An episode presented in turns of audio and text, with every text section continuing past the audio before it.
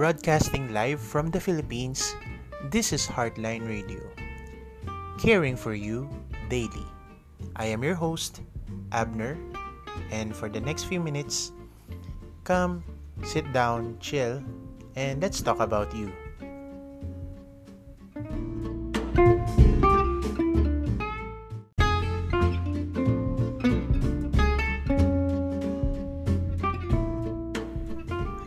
Hello beautiful Sunday and hello beautiful listeners. Okay, so napakaganda ng pakiramdam lalo na kapag rest day. Um, karamihan sa atin ngayon ay kasama ang mga pamilya natin and I would like everyone to cherish the moments that you are with your families, your loved ones dahil kung isipin natin napakahaba ng isang linggo at madalang lang natin silang makasama well at least karamihan sa atin um, for the rest of the people na nakikinig dito, I'm quite sure we we must belong to the working class.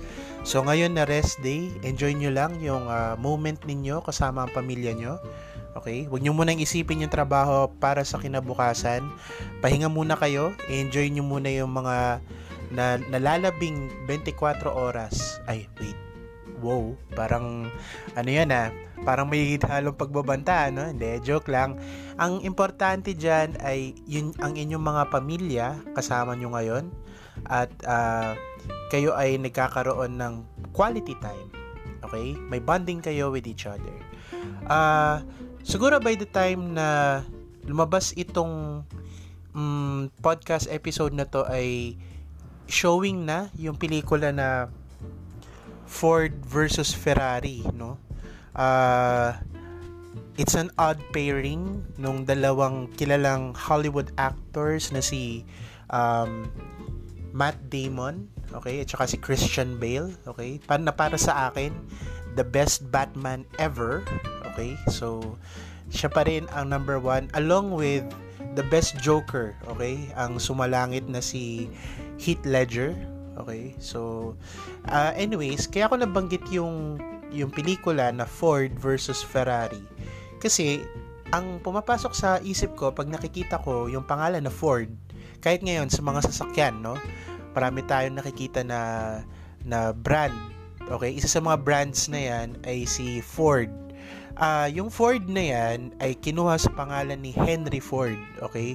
Na siya nag-start ng um, Ford General Motors, no?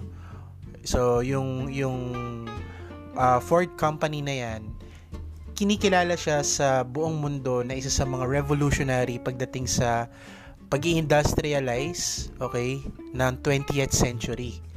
So, kung hindi dahil kay Ford, marami sa mga nakikita nating advancement sa mass production, eh, hindi mangyayari, okay, kung wala si Henry Ford kung isipin natin si Henry Ford, kaya ako siya nabanggit kasi maganda siyang maging source ng inspiration pagdating sa ingenuity. Okay? So, si Henry Ford guys ay hindi naman talaga uh, masasabi nating mataas ang pinag-aralan. Okay? Kung iisipin natin yung beginnings ni Henry Ford, comparatively, galing din siya sa um, karaniwang background, okay, nung panahon niya. Pero, yung pagsusumikap niya at saka yung uh, attitude niya okay towards uh, finding ways to solve problems hindi na kailangan ng high IQ or genius intellect. Ang kinailangan lang is perseverance and inspiration okay? So kailangan yung yung nakita nating uh, ginamit niyang diskarte kahit paano, matuto tayo doon. Okay? So, I assume since nakikinig kayo dito sa podcast na to, again, uh, meron kayong access no sa internet, pwede niyo subukang hanapin kung ano yung mga ginawang innovations ni Henry Ford pagdating sa industrializing America and in turn industrializing the world. Okay? So, Pwede nyo i-google yon Probably sa mga susunod na episodes natin, I might talk more about uh, Ford.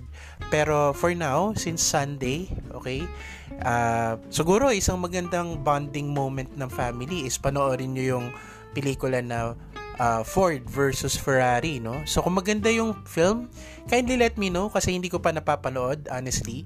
So kung okay siya, uh, panoorin ko and then if I find anything useful na pwedeng pag-usapan dito sa podcast, then I would share it with everyone.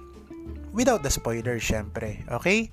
So, happy Sunday to everyone. Okay, so ingat kayo. Till tomorrow. Bye-bye.